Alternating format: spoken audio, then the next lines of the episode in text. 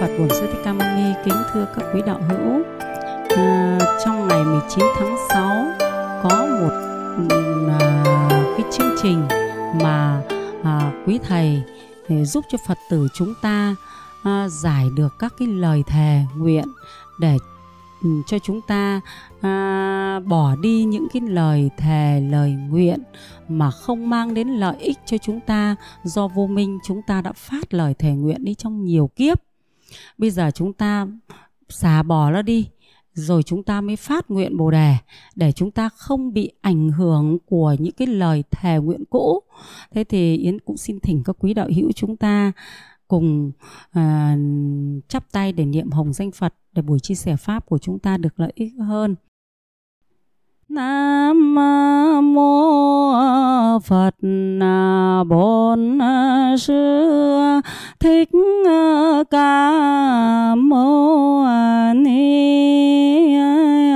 Nam mô Phật Bổn Sư. Thích Ca Mâu Ni. Nam mô phật à, bổn à, sư à, thích ca mâu ni. Để tìm hiểu về những cái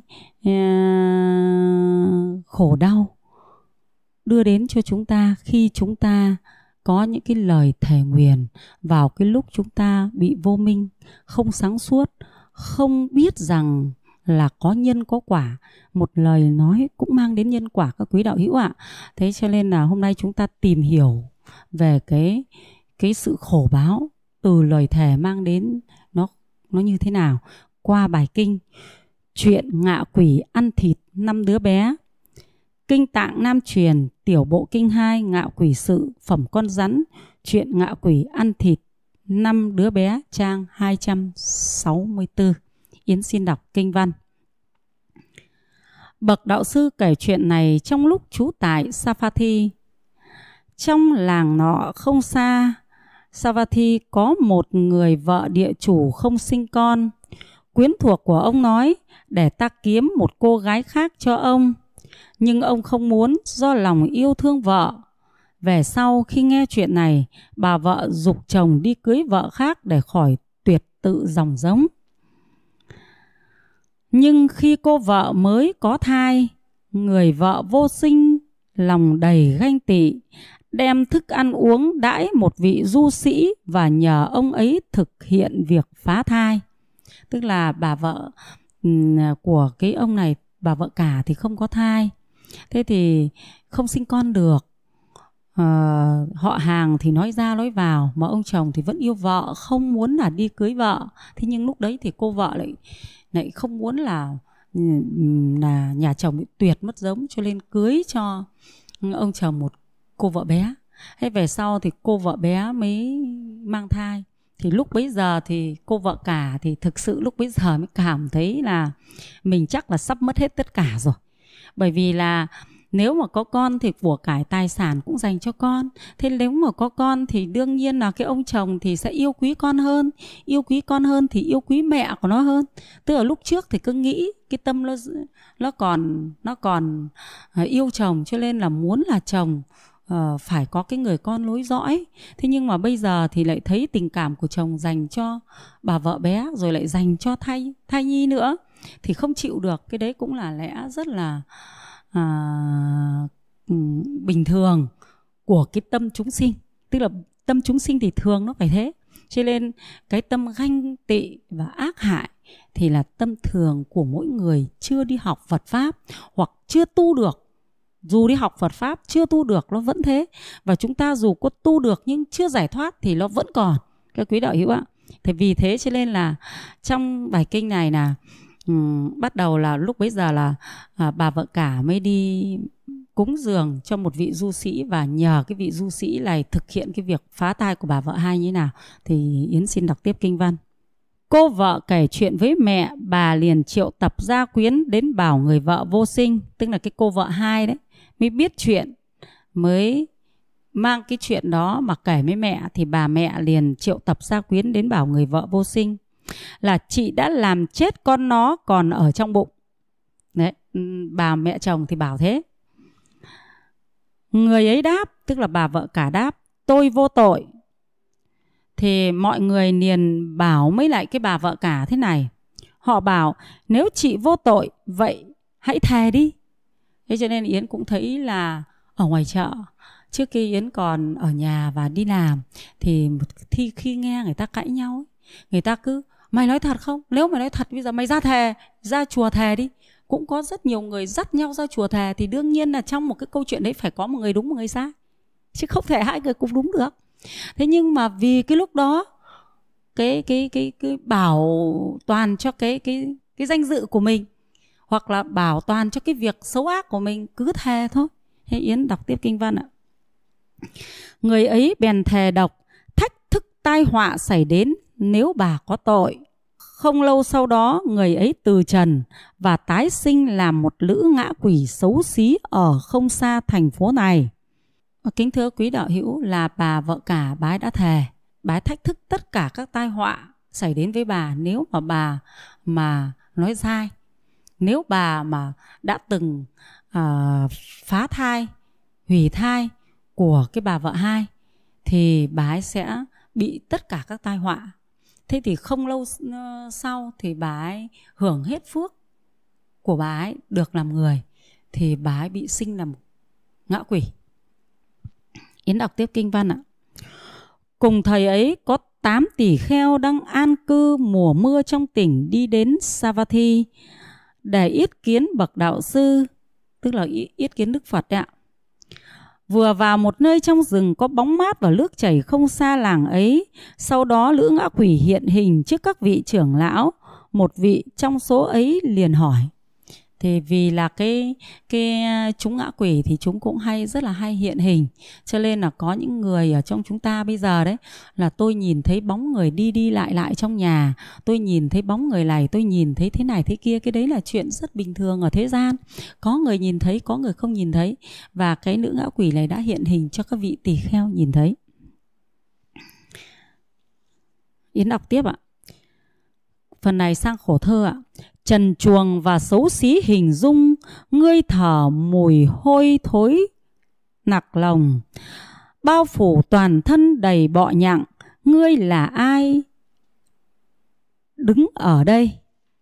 Tức là các vị tỳ kheo hỏi ạ, cái con ngã quỷ nó hiện hình lên thì nó có mùi hôi thối. Thì ngã quỷ thì đối với con mắt của chúng ta thì là vô hình, nhưng thực chất nó có hình có tướng, chứ không phải vô hình đấy, ví dụ như là với con mắt phàm của chúng ta thì không nhìn thấy vi khuẩn. Với chúng ta là, vi khuẩn nó cũng là vô hình vì chúng ta không nhìn thấy. Nhưng với các nhà khoa học họ dùng các thiết bị thì lại nhìn thấy. Thế cho nên là với người này nhìn thấy thì không trở thành vô hình. Với người kia không nhìn thấy thì trở thành vô hình. Và cái con ngã quỷ này thì nó phát ra cái mùi hôi thối như thế, cho nên ruồi nhặng bâu vào vì cái giống ruồi nhặng ấy là cái chúng sinh mà nó có cái Ừ, um, khứu giác rất là tốt. Mỗi loài có mỗi nghiệp khác nhau. Đây ví dụ như thế này ạ cái loài kiến cũng thế. Nó có một cái mỡ ở tận xa ở đâu đấy. Một tí mỡ rơi ra chúng ta khó ngửi thấy mùi mỡ đâu. Thế mà kiến nó dùng khứu giác của nó nó ngửi thấy và nó đi đến đấy. Cho nên nó ngửi thấy rất tinh tế. Thế cho nên ở chỗ này thì yến cũng đưa ra một cái ý kiến thế này. Là chúng ta tự nhiên mà thấy chúng ta không ngửi thấy mùi gì mà chúng ta lại thấy cái cây này có ruồi có nhặng nó bâu vào chúng ta cũng có thể tư duy là đấy, có thể là có cái con ngã quỷ hôi thối các quý đạo hữu ạ. Đấy, trong bài kinh đấy, ruồi nhặng bâu vào. Thế nếu mà hiện hình ra thì mùi nó cũng bay ra như thế, mà không hiện hình thì mùi cũng bay ra như thế. Nhưng mà cái mùi đấy thì có thể là người ngửi thấy, nhưng cũng có thể là người không ngửi thấy, nhưng mà côn trùng nó ngửi thấy. Cho nên ruồi nhặng nó bâu vào. Yến xin đọc tiếp kinh văn sau khi nghe thấy các vị tỳ kheo hỏi như vậy thì nữ ngã quỷ nó đáp thế này. Nữ ngã quỷ đáp, tôn giả, con là ngã quỷ nương, thần dân khốn khổ của diêm vương. Vì con đã phạm hành vi ác, con đến cõi ma đói ẩn thân. Tức là khi nó chết, nó biết là nó làm cái việc gì ác mà nó lại phải đến đây. Đấy là cái con ngã quỷ này thì nó biết. Còn có những cái con ngã quỷ nó không biết cho nên là có những con ngã quỷ nó phải bạch phật là nó không biết tại sao mà nó lại bị như thế thì đức phật nói cho nó biết là nó đã làm gì mà khiến nó bị làm ngã quỷ. Yến xin đọc tiếp ạ. Sáng ngày năm đứa bé con sinh, chiều tối năm trai lại hiện hình. Tất cả con đều sâu xé hết, nhưng không vừa đủ để nuôi mình. Tức là buổi sáng thì con ngã quỷ nó sinh ra năm đứa trẻ. Buổi chiều nó cũng sinh ra năm đứa trẻ nhưng nó sinh ra đến đâu, nó liền xé thịt con, nó nó ăn đến đấy, nó ăn hết. Nhưng mà ăn hết cả một ngày như thế là ăn hết. Mỗi một lần ăn là ăn thịt năm đứa bé. Năm đứa bé này là chính là con của ngã quỷ này. Mà nó vẫn không hết đói. Đấy nhá, kinh phật nói hẳn ra là ngã quỷ sinh con đấy. Các quý đại hữu ạ. Yến đọc tiếp ạ. Lòng con đang cháy nóng như giang bốc khói vì cơn đói bạo tàn. Con chẳng tìm đâu ra nước uống. Hãy nhìn tai họa dáng đầu con. Đấy, vì lúc trước là nó thề rằng là nếu như mà nó làm thật là hại cái cái vợ hai kia, làm cho vợ hai mà phải trụy thai, hỏng thai, thì tất cả tai họa đều phải giáng xuống đầu. nó thế cho nên khi nó chết đi, sinh làm thân ngã quỷ thì tai họa giáng xuống từ dáng hình của ngã quỷ, gầy gò, xấu xí, rồi mùi hôi thối bốc ra, rồi sinh ra con, lại phải ăn thịt con, ăn rồi không đủ no và các cái cơn khát mà không tìm đâu ra nước uống. Vì là nó không có cái phước để tìm được ra dòng nước cho nên nó không tìm được thấy dòng nước uống. Cũng như chúng ta nhiều lúc mà có chúng ta có cái gì để ngay trước mặt chúng ta chúng ta cứ đi tìm đi tìm một hồi. Rồi đến lúc lại thấy để ngay trước mặt. Đấy đấy chính là cũng có một cái cái cái cái, cái do cái nghiệp của chúng ta nó cũng chi phối chúng ta đấy ạ. Yến đọc tiếp kinh văn ạ. Khi nghe xong chuyện này, vị trưởng lão hỏi, ngày xưa đắp phạm ác hành gì? Do khẩu ý thân đã thực thi, lay phải đền bù vào tội lỗi, ngươi sâu xé thịt lũ hài nhi. Sau đó lữ ngã quỷ kể cho vị trưởng lão về những việc mình đã làm. Đấy tức là à, ngài trưởng lão hỏi xem là làm việc gì. Thế bây giờ thì đến ngã quỷ kể. Vợ bé chồng con đang có thai, con mưu việc ác chống nàng hoài, chính con với trí tâm điên đảo đã khiến nàng kia xảy bé trai. Thai chừng hai tháng máu tuôn tràn, bà mẹ giận đưa các họ hàng. Bà ấy bảo con thề độc hại và con bị phỉ báng muôn vàn. Chính con đã nhận lời thề, khủng khiếp tràn đầy giả dối kia. Nếu việc ấy do tôi tự tạo thì tôi ăn thịt đám hài nhi. Thế tức là thề rằng, nếu như mà việc đấy mà tôi làm, thì tôi sẽ là cái người mà đi ăn thịt được thịt người. Thực ra cái lúc cái lời thề đấy rất là gian đấy chứ bởi vì bà ấy nghĩ bà ấy đang làm người, có quý đạo hữu á. Thì không bao giờ bà ấy lại đi ăn, lại thèm ăn thịt được trẻ con. Không bao giờ bà ấy nghĩ rằng là bà ấy lại đi giết trẻ con bà ấy ăn. Trên cái lời thề đấy nó cũng chứa đựng cái tâm gian dối và cái tâm nghĩ rằng cái lời thề đấy là một cái lời thề thề để cho mọi người thì nghĩ là mình là trong sạch thôi. Chứ còn cái lời thề đấy cũng không bao giờ ứng được vào mình cả bởi vì là một con người bình thường như thế này, thì làm sao mà lại có thể là tôi ăn thịt đám Hải Nhi? Nếu như tôi làm việc ấy, thì tôi sẽ ăn thịt đám Hải Nhi. Tức là tôi mà làm việc ấy thật, Thì tôi sẽ có những cái hành động là đi xé thịt trẻ con để mà ăn. Đấy.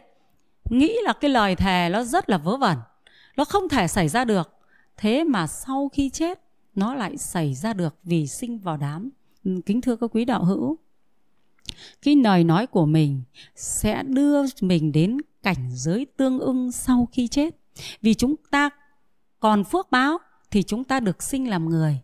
Thế nhưng mà loài người thì nó có những cái hạn lượng trong phước báo của loài người. Ví dụ, loài người ăn được cái này, ngủ ở đây, nó chỉ cùng cực lắm là như điên dại ăn xin, mù lòa. Điếc rồi, đấy, tất cả như thế thôi. Còn cái gì khổ hơn nữa thì loài người lại không tiếp nhận được cái đấy, nó không nằm trong cái phước của loài người, mà nó phải sang cái kiếp khác mới phải chịu. Cho nên cái lời thề này nó tương ưng với cái kiếp khác, thì cái lời thề này sẽ đưa chúng ta đến cái kiếp khác. Lời thề này tương ưng với ngã quỷ thì chúng ta phải xuống ngã quỷ. Lời thề này tương ưng với địa ngục thì chúng ta phải xuống địa ngục lời thề này mà tương ưng với súc sinh thì chúng ta phải vào súc sinh. Đấy đấy là yến nói riêng về lời thề. Vì cái lời thề này là lời thề phát ra từ sự gian dối nhé các quý đạo hữu nhé chứ còn lời thề mà phát ra từ việc chân thực thì lại không không không sợ. Ví dụ như người mình không ăn cắp. Thế người ta bảo mình là đi ăn cắp, mà là ăn cắp thì mình thề là, tôi mà ăn cắp thì tôi sẽ chết tươi. Tôi chết tươi thế thì không sợ vì tôi không ăn cắp, cho nên nó không chết tươi được. Thế nhưng nếu như mà mình có ăn cắp, mình bảo tôi mà ăn cắp thì tôi chết tươi. Ví dụ thế. Thế thì có thể là cái phước báo của mình bây giờ nó vẫn còn, nó chưa chết tươi được. Nhưng mà đến đời sau, kiếp sau, nó mới có thể chết tươi. Hoặc là đến cuối đời, nó mới chết tươi. Đấy, tức là nó phải để cho mình hưởng hết cái phúc, rồi cái họa nó mới xảy ra mình ví dụ như nói là tôi mà ăn cắp tôi chết tươi. Thế nhưng mà cái đấy thì nó lại phải khiến cho mình sinh ra làm loài súc sinh khiến cho giống như con gà ấy cắt cổ có phải là chết tươi không? Con vịt ấy bị người ta cắt cổ tươi có phải chết tươi không? Con cá ấy, người ta đập đầu cho chết tươi có phải chết tươi không? Đấy là chết tươi đấy. Thì có khi mà mình làm các cái việc ác nhưng mình thề để cho mình trong sạch thì cái việc ác đó nó khiến cho mình phải một nghìn kiếp làm súc sinh để trả quả báo đấy thì mình cũng phải làm thôi đấy và mình phải vào cái cảnh giới chết tươi. Đấy cho nên cái lời thề nó nguy hiểm là như vậy đấy các quý đạo hữu ạ. Do chúng ta không biết chúng ta tưởng là nó không xảy ra. Cái bà này cũng nghĩ là không xảy ra. Làm gì có chuyện đấy xảy ra? À, ta đang có phước để làm gì có xảy ra? Thế có cái người thì đang khỏe mạnh chẳng hạn. Thế bảo chị tôi mà nói sai tôi lăn rồi tôi chết. Ví dụ hay tôi là tôi sẽ lâm bệnh nặng làm sai thật rồi. Nói sai thật rồi thế nhưng vẫn thề thế, cứ nghĩ là mình không làm được, nhưng đến lúc mình hết phước thì cái cái lời thề của mình nó sẽ xảy ra, các quý đạo hữu ạ. Thì yến xin đọc tiếp kinh văn. Do kết quả hành nghiệp của mình cùng lời thề độc ác gian manh, con sâu xé thịt bầy con trẻ vì quá khứ con vấy máu tanh đấy, ở đây ừ, bài kinh cũng kết luận do kết quả hành nghiệp của mình, tức là do kết quả của cái việc làm là bà vợ cả này, đúng thật là có làm ừ, trụy thai cái bà vợ bé và có tâm ác hại trụy thai bà vợ bé. Cái hành nghiệp đấy cộng với cái lời thề nên là à, sẽ ăn thịt đám hải nhi. Cho nên bây giờ cứ đẻ ra con mình một cái là ăn thịt. Sáng đẻ ra năm đứa ăn thịt năm đứa. Chiều đẻ ra năm đứa lại ăn thịt năm đứa. Các quý đạo hữu ạ?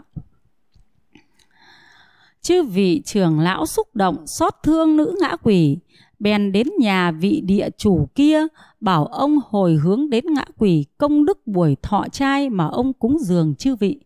Tức là các vị trưởng lão tỳ kheo được một nhà địa chủ mời đến thọ trai. Và trên đường đi gặp cái nữ ngã quỷ này thì à, à, thấy đói khổ như thế cho nên các vị trưởng lão bảo thôi hôm nay ông tạo ra công đức thì, thì ông hồi hướng cho cái ngã quỷ kia chứ đừng hồi hướng cho chúng khác nữa. Thế thế thì ông địa chủ ông mới đồng ý yến đọc tiếp kinh văn ạ.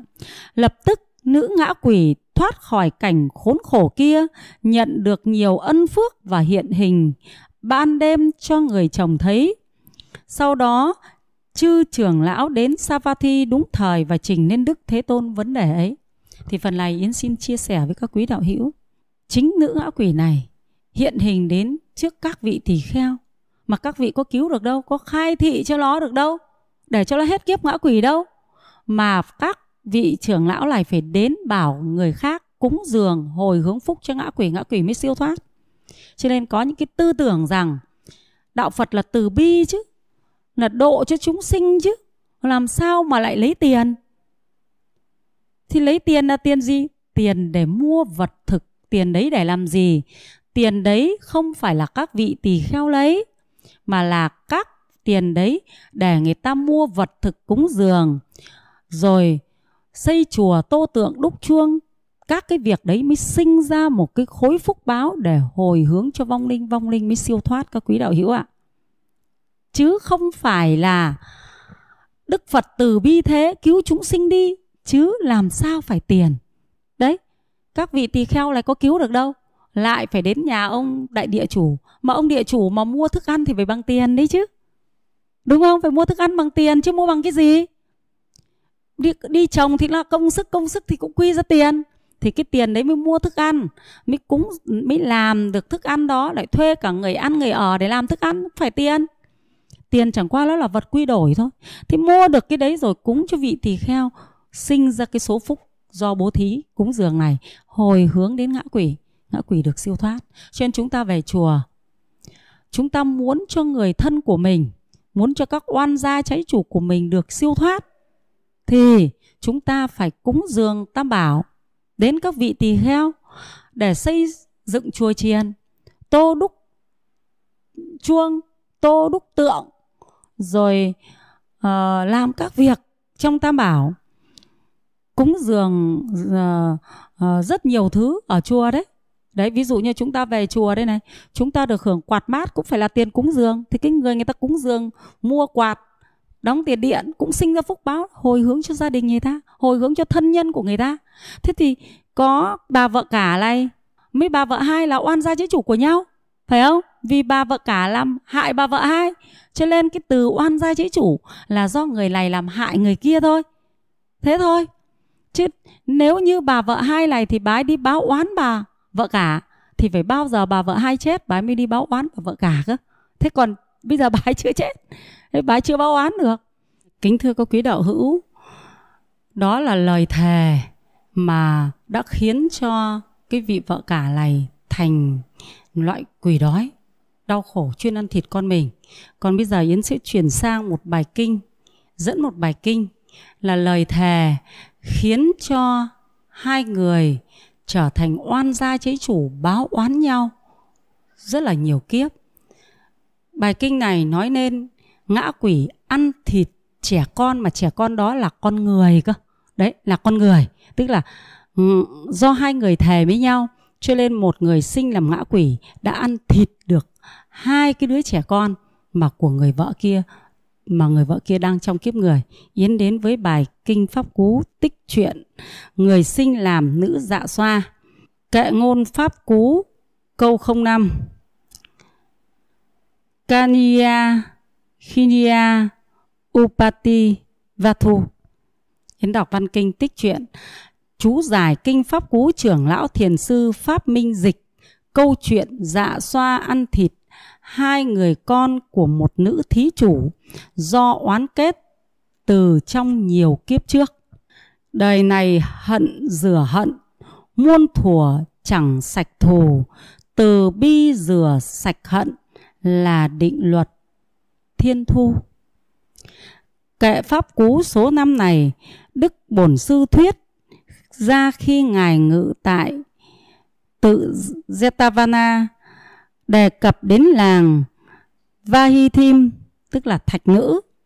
Tương truyền rằng thuở ấy có một công tử thiếu niên, khi cha mới qua đời, một tay cậu chăm lo phụng dưỡng từ thân, vừa phải đảm đang coi sóc việc trong nhà ngoài ruộng. Bà mẹ thấy con đơn chiếc mới bảo cậu rằng để má lo bè ra thất cho. Nghe không? Cậu đáp Má ơi, má đừng nói chuyện ấy, má còn sống đến ngày nào, con nguyện ở vậy nuôi má đến ngày ấy cho đến trọn đời. Thì kính thưa quý đạo hữu, thiền sư Pháp Minh chắc là người miền Nam cho nên là ngài dịch kinh ra thành ngôn ngữ từ miền Nam, miền Bắc chúng ta gọi là mẹ ơi, nhưng miền Nam thì gọi là má ơi. Bà mẹ nói, con à, một mình con mà gánh vác luôn cả mọi việc ruộng nương nhà cửa. Lòng má thấy áy náy không vui, con để má lo đôi bạn cho con. Thiếu niên từ chối nhiều phen nhưng bà mẹ cứ thúc giục dỗ dành mãi nên cậu làm thinh nhận chịu. Khi ấy mẹ cậu ra đi định đến dạm hỏi con gái của một gia đình nọ. Thiếu niên muốn biết ý mẹ bèn nói rằng má định nói con ai vậy? Tức là má định là à, làm mai mối cho con là ai vậy đấy? Cô con gái nhà ông mỗ bà mẹ đáp kính thưa quý đạo hữu vì ngài đã dịch ra tiếng việt cho nên nó phải sang hết các ngôn từ tiếng việt của chúng ta để chúng ta dễ hiểu đấy ạ. Yến đọc tiếp kinh văn ạ. Thiếu niên nghe rồi cản mẹ lại và ngỏ lời chỉ nhà cô gái mà cậu ưng ý. Chiều lòng con, bà mẹ đi ngay đến nhà ấy dạm hỏi con gái chủ nhà cho con trai mình định ngày về làm lễ cưới. Và đến ngày ấy rước dâu về cho con có người nội trợ. Cô vợ hiếm hoi ở với chồng một thời gian khá lâu mà không sinh nở. Thấy vậy bà mẹ bảo người con trai con à, vợ con mà con ưng ý, biểu má cưới, đem về bây giờ mới biết nó là hiếm hoi, không sanh nở được. Chẳng lẽ để nhà ta tuyệt tự vì không con nối dòng, con để má kiếm đứa khác cho con. Kính thưa quý đạo hữu, đây là bà mẹ đi hỏi vợ cho con, nhưng mà con thì lại muốn lấy cái cô gái mà mình ưng ý thì bà mẹ cũng chiều lòng. Nhưng lấy vợ về cho con rồi mãi mà cái người vợ này không sinh được con. Thế vì thế cho nên là bà mẹ sợ rằng là nhà mình sẽ tuyệt tự tuyệt giống. Cho nên bà mẹ mới bảo là sẽ đi tìm hỏi cô gái khác về cho con mình. Thiếu niên không chịu đáp tắt ngang thôi đi má. Nhưng bà mẹ chẳng nản lòng cứ theo òn ỉ nói mãi, tức là bà mẹ thì cứ gạ mãi con mình. Cô Vahithim tức là cái cô vợ đấy, nghe lỏm được câu chuyện này, tự nghĩ áo mọc sao qua khỏi đầu, làm con sao cãi được lời cha mẹ, một mai chồng ta cưới vợ bé đem về, nếu nó có con chắc mọi người trong gia đình sẽ cưng trọng nó và khinh rẻ ta, xem ta như hạng tôi đòi ôi hay là ta hãy kiếm vợ bé cho chồng để ta được chọn quyền chọn lựa người theo ý muốn của ta Đấy, tức là bà vợ nghe lòng câu chuyện thì nghĩ là áo không mặc được qua đầu. Con thì không thể không nghe lời mẹ được. Đấy, cái thời mà những nhà ừ, con có lết la và uh, cái thời giáo dục thời xưa đấy những cái điều gì phải ấy là con cái đều nghe theo hết chứ không phải là làm theo ý mình. Đấy. Thì ờ, ở nước Ấn Độ thời đó thì cũng như vậy. Thế thì cô vợ này mới nghĩ là ta thì thôi ta cứ đi chọn đi đi chọn vợ cho chồng đi. Thứ nhất là cũng được cái tiếng, thứ hai là ta chọn được người như ý muốn của ta, thứ ba là ta về ta cũng vệ, dễ bề mà sai bảo. Chứ để cho bà mẹ đi chọn thì ta lại không được những cái ưu điểm đó. Yến đọc tiếp kinh văn ạ. Thế rồi cô Vahithim lân la đến một gia đình nọ dạm hỏi một cô thiếu nữ để làm vợ bé cho chồng nhưng ban đầu cô ta bị cha mẹ cô gái cự tuyệt hỏi rằng Thím ơi sao thím nói gì lạ vậy? Dạ, bởi vì tôi hiếm hoi, không thể sinh con cho chồng tôi khỏi tuyệt tự. Nếu gì nó đẻ con trai, gì nó được chọn quyền cai quản cả gia đình, làm chủ luôn cả tài sản nữa. Sau cùng cô Vahithim thuyết phục được gia đình cô gái và dắt cô ta đem về cho làm vợ bé chồng mình. Tức là cái cô vợ cả này đến thuyết phục nhà nhà cái cái cô con gái mà mà mình định hỏi về cho chồng mình ấy, là sau này sinh được con thì sẽ cho cai quản hết cả tài sản và làm chủ gia đình. Thế là gia đình mới đồng ý. Thế cô mới dắt cái cô gái này về làm cho chồng mình. Dắt ở đây không phải là lôi tay về đâu. Dắt tức là à, mai mối xong tổ chức lễ cưới đấy ạ. Nhé thì ở trong miền Nam thì gọi là dắt dắt là như thế chứ không phải chúng ta là lấy tay lôi về đâu. Yến xin đọc tiếp kinh văn ạ. Nhưng rồi tâm cô vay thêm lẩy sinh ra như vậy. Nếu con nhỏ này sinh con trai hoặc con gái Thì một mình nó sẽ lắm hết quyền hành trong nhà ta. Ta phải mưu tính cách nào không cho nó sanh con mới được. Thế nên cô Đinh Ninh dặn dò cô vợ bé rằng Dì nó à, khi nào dì cấn thai thì báo cho chị biết nghe không? Tức là khi nào mà có thai thì ở trong này dùng từ là cấn thai tức là có thai đấy ạ. Cô vợ bé vô tình đáp lại dạ dạ. Tức là thấy bà vợ cả này quan tâm thế chị tốt thế thì người em thì cũng vô tư thôi. Lúc trước thì bảo về đây mà sinh được con thì cho làm chủ gia đình làm chủ tài sản. Bây giờ bảo là bao giờ có chữa thì báo cho chị biết. Thì, thì bà vợ hai này thì vô tư đồng ý. Yến đọc tiếp ạ. Y theo lời hứa khi biết mình có ngén cô vợ bé bèn báo tin cho cô. Thạch nữ biết thạch nữ là cái cô à, vợ cả đấy ạ. Cô này đã có dụng ý từ trước nên hàng ngày thường làm ra vẻ yêu thương, tự tay nấu cơm cháo bưng đem cho cô vợ bé ăn.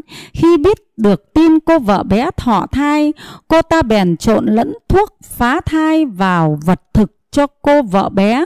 Và kết quả là cái thai bị xảo, tức là cái thai bị bị bị uh, hỏng đấy ạ. Cô vợ bé thọ thai lần thứ hai cũng thiệt tình nói cho thạch nữ biết cô này lại hạ độc thủ làm cô vợ bé trụy thai lần thứ hai. Các phụ nữ lối xóm có người tò mò hỏi cô vợ bé rằng có phải chị bị bà lớn lập tâm hãm hại chăng? Cô vợ bé bèn tỏ hết tâm sự gia đình, liền bị các cô bạn trách rằng chỉ có chị là mù quáng dại dột mới tin nghe vợ lớn như vậy.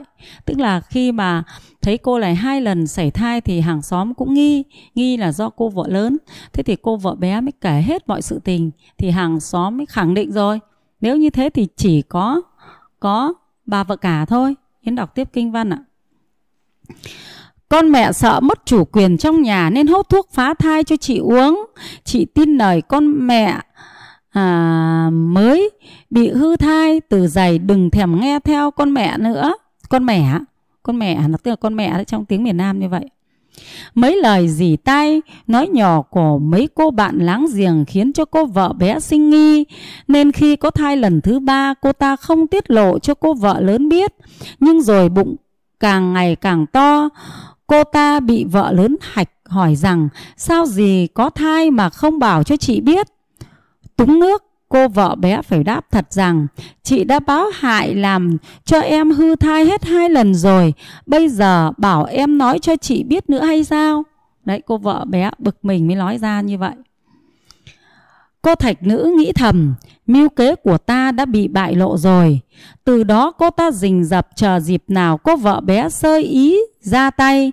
Đến khi cái thai đã lớn, cô ta mới gặp cơ hội, bèn trộn thuốc phá thai vào thang thuốc bổ của cô vợ bé. Cái thai đã già ngày tháng nên không xảo ra, tức là cái thai đã già rồi cho nên là không tụt ra được, tức là không sảy thai ra được. Quay lại làm ngang tử cung, dựng phụ, nghe dạ dưới đau chằn dữ dội, nghi mình sắp thiệt mạng vì tay cô vợ lớn, nên vừa khóc vừa thề nguyền rằng tức là cái thai nó quá lớn rồi, uống phải cái thuốc này, thì cái thai chắc là nó chết, nó làm ngang ra đấy, thì cái thời xưa làm gì có mổ ra mà lấy thai. Cho nên là biết mình cũng sắp bị mất mạng vì là cái cái thai nó ở trong bụng và và cái thuốc đấy nó ngấm vào thì chết cả hai mẹ con. Cho nên mà lúc đấy trong cái cơn tức giận, cô vợ bé đã phát lời thề nguyện thế này. Một tay mày sát hại ba đứa con tao, bây giờ tới tao cũng chết vì tay mày, chết rồi tao sẽ đầu thai làm nữ dạ xoa, để ăn thịt mấy đứa con mày mà rửa hận. Đấy, tức là tao cũng ăn thịt, tức là tao cũng sẽ giết, sẽ ăn thịt con mày. Dứt lời, cô ta tắt hơi luôn, thọ xanh làm con mèo, cái trong nhà. Còn cô va hy thim bị chồng lôi ra mắng rằng, con ác phụ, mày đã báo hại làm cho tao phải tuyệt tự chưa đã cơn giận, chồng cô còn thúc cùi trỏ lên gối thẳng tay đấm đá một cách tàn nhẫn, bị trận đòn chí tử. Cô va thêm đau lặng, bỏ mình luôn, chuyển kiếp làm con gà mái trong nhà. Tức là sau khi cái cô vợ hai kia chết, vì bị trụy thai chết, vì nghiệp báo trên cô ta sinh làm con mèo, và cô vợ cả thì theo dòng nghiệp đó là bị chồng đánh chết và sinh làm con gà. Đấy nhá, tức là cái nghiệp của chúng ta nó tạo ra, nó sắp xếp cho chúng ta nhân duyên để sinh làm con gì. Sinh làm con gì, ở đâu ở đâu để có thể gặp được nhau mà báo oán cho nhau. Báo oán cho nhau. Cho nên trong dân gian chúng ta đấy, cũng có những cái vong linh ở trên đất đấy cái vong linh ở trên đất mà người ta đến, người ta mua cái nhà này ở, người ta đến đấy người ta cứ nhìn thấy cái bóng người đi ra đi vào. Thì đây cũng là cái nhân duyên sắp xếp để cho mình mua phải cái nhà đó. Cái nhà đó đã có sẵn những cái vong linh đó rồi. Cho nên rất nhiều người mua nhà, đêm ngủ thấy dựng giường dậy. Đấy đấy là chuyện chuyện có thật nhiều kể. Đấy, rất là nhiều.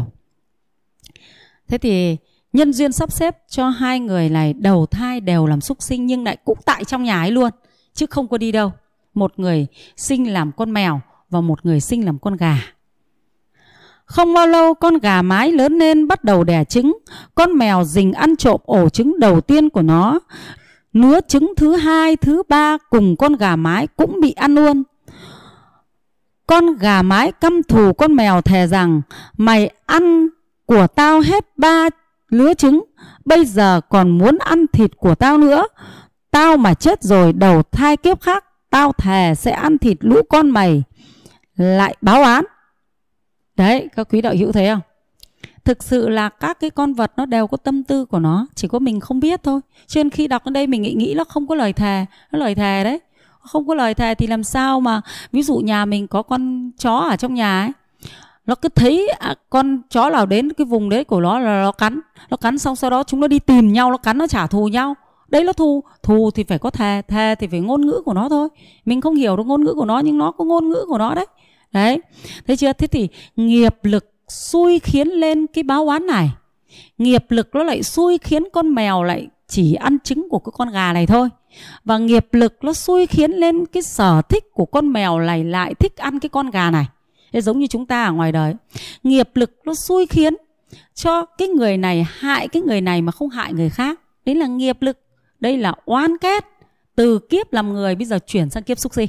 Đấy oán kết đấy gọi là oan gia cháy chủ của nhau đấy, đấy theo nhau báo oán cái kiếp làm người hai bà vợ này bà vợ cả làm hại bà vợ hai. Bà vợ hai thề vì cái câu thề đó nó xuất phát từ sự đau khổ chân thật trên lời thề đó, khiến cho cái bà vợ hai sinh làm mèo và ăn hết được trứng của cái bà vợ cả khi bà vợ cả chết đọa làm gà. Đấy, người ta làm được vì là là bà kia ác thật cho nên bà kia bị hại thật, nhé. Đấy, oán kết cho nên nó hại được nhau ạ. Yến này đọc tiếp kinh văn ạ. Phần này là đã đến là con gà thì nó cũng đâu biết là do nó trả nghiệp của kiếp trước đâu nó không biết được, cho nên nó lại thề tiếp.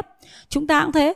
Chúng ta bị ai hại, chúng ta đâu biết là có thể là chúng ta có thể là trả nghiệp kiếp trước.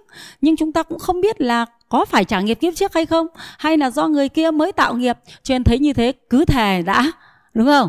Cứ chửi nhau đã, cứ thề đã, thì đây con gà nó lại thề đã. Bởi vì thề là thường đến từ cái người bị hại hoặc cái người nói dối. Là hay thề. Hoặc là cái người người người người người đi hại thì chỉ có lôi dối thì mới thề, còn người bị hại thì đau khổ quá mà thề. Các quý đạo hữu ạ, kiến đọc tiếp kinh văn ạ. Thế rồi con gà mái chết, đầu thai làm con beo cái, còn con mèo cái, khi chết đầu thai làm con nai cái. Đến khi con nai cái sinh con, ba lần đều bị con beo cái tìm đến ăn thịt con cả ba lần. Con beo là con hổ. Đấy, do cái lời thề này và do cái nhân nghiệp quả báo khiến cho con này làm con beo và cái lời thề này cùng với nhân nghiệp quả báo khiến cho con kia làm con ai?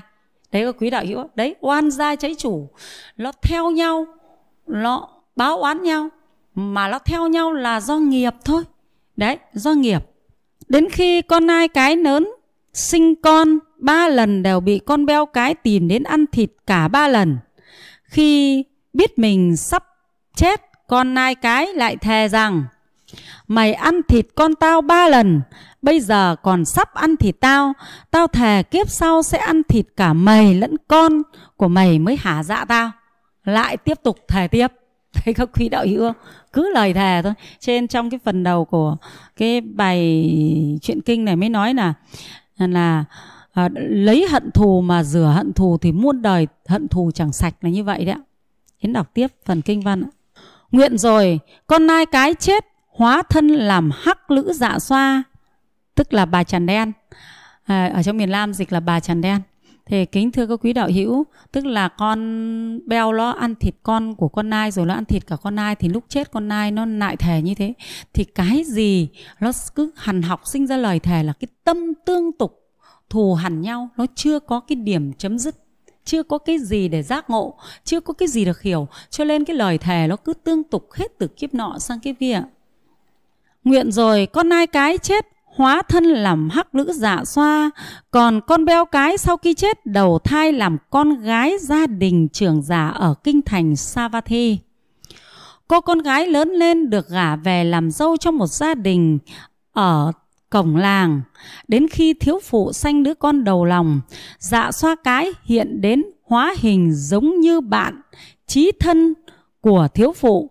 Giả vờ thăm hỏi người nhà của thiếu phụ rằng, chị bạn thân thiết của tôi đâu? Nằm ở trong buồng mới sinh con. Nghe vậy liễu lữ dạ xoa nói, để tôi vô thăm coi xanh trai hay gái. Dạ xoa vô buồng giả vờ, ẵm đứa hài nhi sơ sinh, ăn thịt rồi biến mất. Đấy, các quý đạo hữu ạ, tức là cái nữ dạ xoa này, nó biến thân làm ờ, làm người xong nó giả vờ là là bạn của cái người thân của gia đình đến thăm cái người bà sản phụ này. Rồi nó vào nó bế đứa con, rồi nó ăn thịt đứa con. Thì thực chất là dạ xoa lon thịt đứa con, tức là nó chỉ làm chết đứa con thôi. Nó ăn thịt chứ không phải nó ăn ngau ngáo cả cái miếng thịt người này. Tức là nó bế lên và nó, ở trong kinh địa tạng gọi là hút hết tinh khí. Ăn thịt là nó hút tinh khí khiến cho đứa trẻ đó chết lần thứ hai thiếu phụ sinh con cũng bị nữ dạ xoa hiện đến ăn thịt như thế. Đến lần thứ ba khi mang thai đến ngày sinh, thiếu phụ bảo chồng rằng, mình ơi, tại đây có con chằn cái, nó đã ăn thịt con ta hai lần rồi, kỳ này em muốn về nhà ba má em để nằm chờ. Tức là thôi thì cứ nghĩ là ở cái đất này nó có cái con quỷ như thế, thì nó đến nó ăn thịt con mình. Thôi thì bây giờ mình mình đi mình đến nhà mẹ mình mình sinh con thì chắc là không bị đấy và thiếu phụ sanh đứa con thứ ba tại nhà cha mẹ ruột của mình tại thành Savatthi. Trong khi ấy lữ dạ xoa có phận sự phải đi đội truyền nước. Không phải là đi đi uh, đi truyền nước là đi cắm ống truyền vào nước đâu nhé. Tức là cái nữ dạ xoa này nó phải đi đội nước. Tức là nó phải có việc. Tức là công việc của nó là phải đi đội nước. Ở trong à, các bài kinh của Phật ấy thì cái phần mà ở đâu mưa gió lụt lội đấy cũng là do cái phần đóng góp của dạ xoa rất nhiều. À, quỷ dạ xoa nó làm nên những cái lụt lội những cái ví dụ như là tắc ống tắc công đủ thứ thì cái đấy nó có trong một cái bài kinh khác. Thế nếu ở đâu mà không muốn mưa, gió mà xảy ra nụt nội thì à, người ta cũng có những cái là bố thí cho những quỷ dạ xoa này để khiến ở đó mà mưa gió không sinh ra cái lụt lội. Đấy, ở trong Phật pháp có nhiều cái hay như vậy đấy. Thế cho nên là Phật tử chúng ta thường hay cúng dường tam bảo hồi hướng công đức bố thí cho các cái chúng sinh mà ở gần khu vực mình.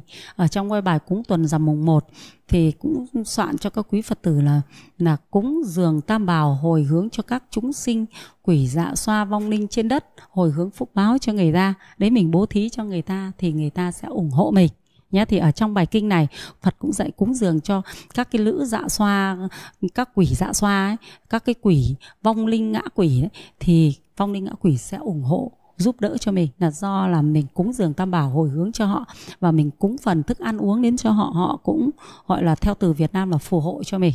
Chứ không phải mình cầu xin của họ khác nhé. Mình cầu xin là mình xin họ còn kia là mình làm phước đúng pháp cho họ thì họ biết ơn họ trả ơn mình.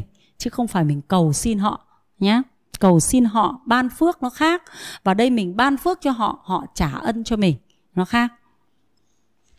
Yến đọc tiếp kinh văn ạ. Vì tất cả dạ xoa ở quốc độ của Vesalvana là vị đại thiên vương chấn thủ phương Bắc đều bị bắt đi truyền nước từ hồ uh, thiên lãnh. Thấy chưa? Đấy nhá. Tức là các cái vị vị đại thiên vương chấn thủ phương Bắc này bắt cái lũ dạ xoa này là đi đội nước tức là đi làm lên những cái cơn uh, giống như là đi uh, làm cho nước nó chảy về đây nước nó chảy về đây.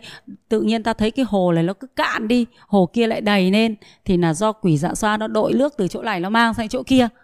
Chỗ này thì có được chỗ kia thì không. Đấy chúng ta học Phật pháp là chúng ta tìm hiểu được tâm linh rất nhiều. Phật pháp có hai mặt. Thứ nhất là để cho chúng ta tu dưỡng đạo đức tu dưỡng đạo đức trong hiện tại, thì cái đó nó sẽ ảnh hưởng tới phần thế giới tâm linh. Tức là ảnh hưởng tới tất cả các chúng sinh trong lục đạo luân hồi đều có sự tương quan ảnh hưởng với nhau. Tức là Phật pháp mở ra chúng ta một cái trí tuệ rộng như thế. Còn thế gian này thì chỉ biết một đời này thôi, chứ không biết đến đời khác. Trong Phật pháp như kinh địa tạng có quỷ hành bệnh, tức là nó làm nên các bệnh dịch nhưng mà ở đây trên, trên đời sống bình thường của chúng ta chúng ta không học Phật pháp thì chúng ta chỉ biết được rằng là ăn ăn uống là nó sinh bệnh. Thế nhưng mà thực chất ra các cái dịch bệnh bùng phát thì chúng ta lại không giải thích được con người không giải thích được khoa học không giải thích được. Nhưng thế giới tâm linh thì giải thích được đạo phật thì giải thích được là do những quỷ dạ xoa thấy những con người này bạc phước do bạc phước cho nên là quỷ dạ xoa nó mới mang bệnh dịch đến cho cho mọi người. Cho nên đến có một cái bài kinh mà ở ông vua ông vua ông thấy là đất nước của ông ấy dịch bệnh rồi lũ lụt nổi lên, mà mưa gió thì không dứt cho nên là xác chết rồi thành phố thối. Ông đã mời phật cùng với lại chư tăng đến thành phố để cúng dường. Và chư tăng đã tụng trong một đêm liền tụng bài kinh tam bảo và nhận được sự phước báo cúng dường từ vua quan cũng như là của nhân dân. Hồi hướng phúc thì ở cái thành phố nó tiêu cái dịch bệnh và tiêu uh, bão lũ. Đấy thì đấy là tâm linh đấy. Đấy là tâm linh đấy. Tâm linh nhiệm màu nhưng xuất phát từ cái lòng tôn kính tam bảo của nhân dân của vua cho nên đất nước được hưởng phúc lành. Đấy là tu tâm linh. Còn ở thế gian khoa học, người chúng ta thì chúng ta không biết được điều đó. Chỉ có đức phật đại trí tuệ mới biết sự tương quan, liên quan của các chúng sinh trong lục đạo luân hồi thế cho nên là, ở trong cái phẩm thiên cung thì thấy là cõi trời người ta ủng hộ mình rất nhiều và cõi quỷ dạ xoa la sát người ta cũng làm hại mình rất nhiều. Nếu như mình không biết cách làm theo lời phật dạy mà làm các việc phước cúng dường tam bảo hồi hướng cho người ta hoặc không cúng thí cho người ta. Đấy, thế thì trong đạo phật mở ra chúng ta cái trí tuệ là biết được xử lý việc mình bằng Ừ, cách là hiểu được cái sự tương quan giữa chúng sinh trong lục đạo luân hồi để chúng ta làm các việc phước thiện khiến cho chúng ta được tốt đẹp hơn. Ê, Yến, đọc tiếp ừ, phần kinh văn ạ. Bây giờ đến lượt là hai người này lại một người làm dạ xoa và là quỷ, là vong linh đấy chúng ta gọi là vong linh ấy, và một người làm người đang thì báo oán nhau, gọi là là oan gia cháy chủ của nhau đấy ạ. À, vừa lấy Yến đã giải thích đến là cái vị dạ xoa này phải bị à, Đại Thiên Vương à, sai đi để mà truyền nước rồi.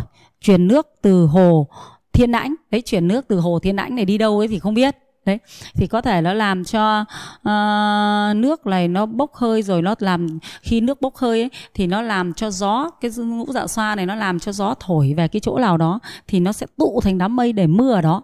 Đấy gọi là chuyển nước từ hồ này đến chỗ khác.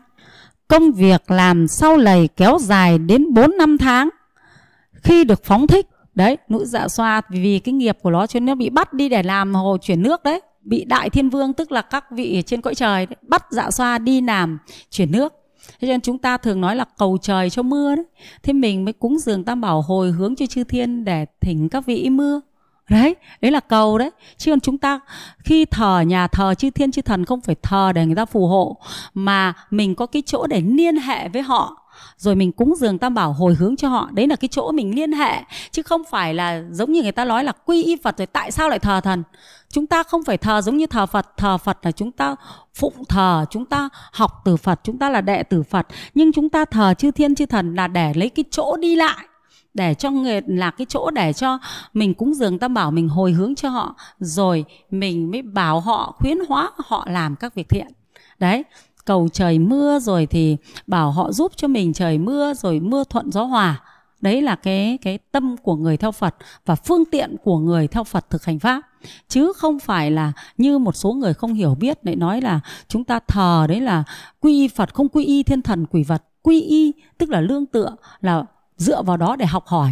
Nhưng mà chúng ta không học hỏi pháp của chư thiên chư thần không học hỏi mà chúng ta làm phước hồi hướng cho họ và thỉnh cầu họ qua cái mối nhân duyên đó để cho họ giúp cho mọi cái việc mình làm à, việc thiện của mình được thành công.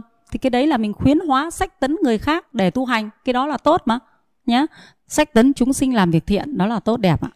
Công việc làm này sau này kéo dài đến 4 năm tháng khi được phóng thích các dạ xoa đều bị bỏ mạng vì quá nhọc xác. Còn dạ xoa à, hắc nữ khi mãn hạn được thả ra lật đật trở lại nhà của thiếu phụ và hỏi rằng cô bạn của tôi đâu? Cô ấy lánh mặt đi nơi khác rồi kiếm không gặp đâu. Vì ở đây có xanh đứa con Lào cũng bị bà Trần Tinh tới bắt ăn thịt hết nên kỳ này cô về nhà cha mẹ ruột của cô rồi. Nghe đáp như vậy, nữ dạ xoa lấy làm tức tối, nói thầm một mình, giàu cho đi đàng Lào, mày cũng không thoát khỏi tay tao.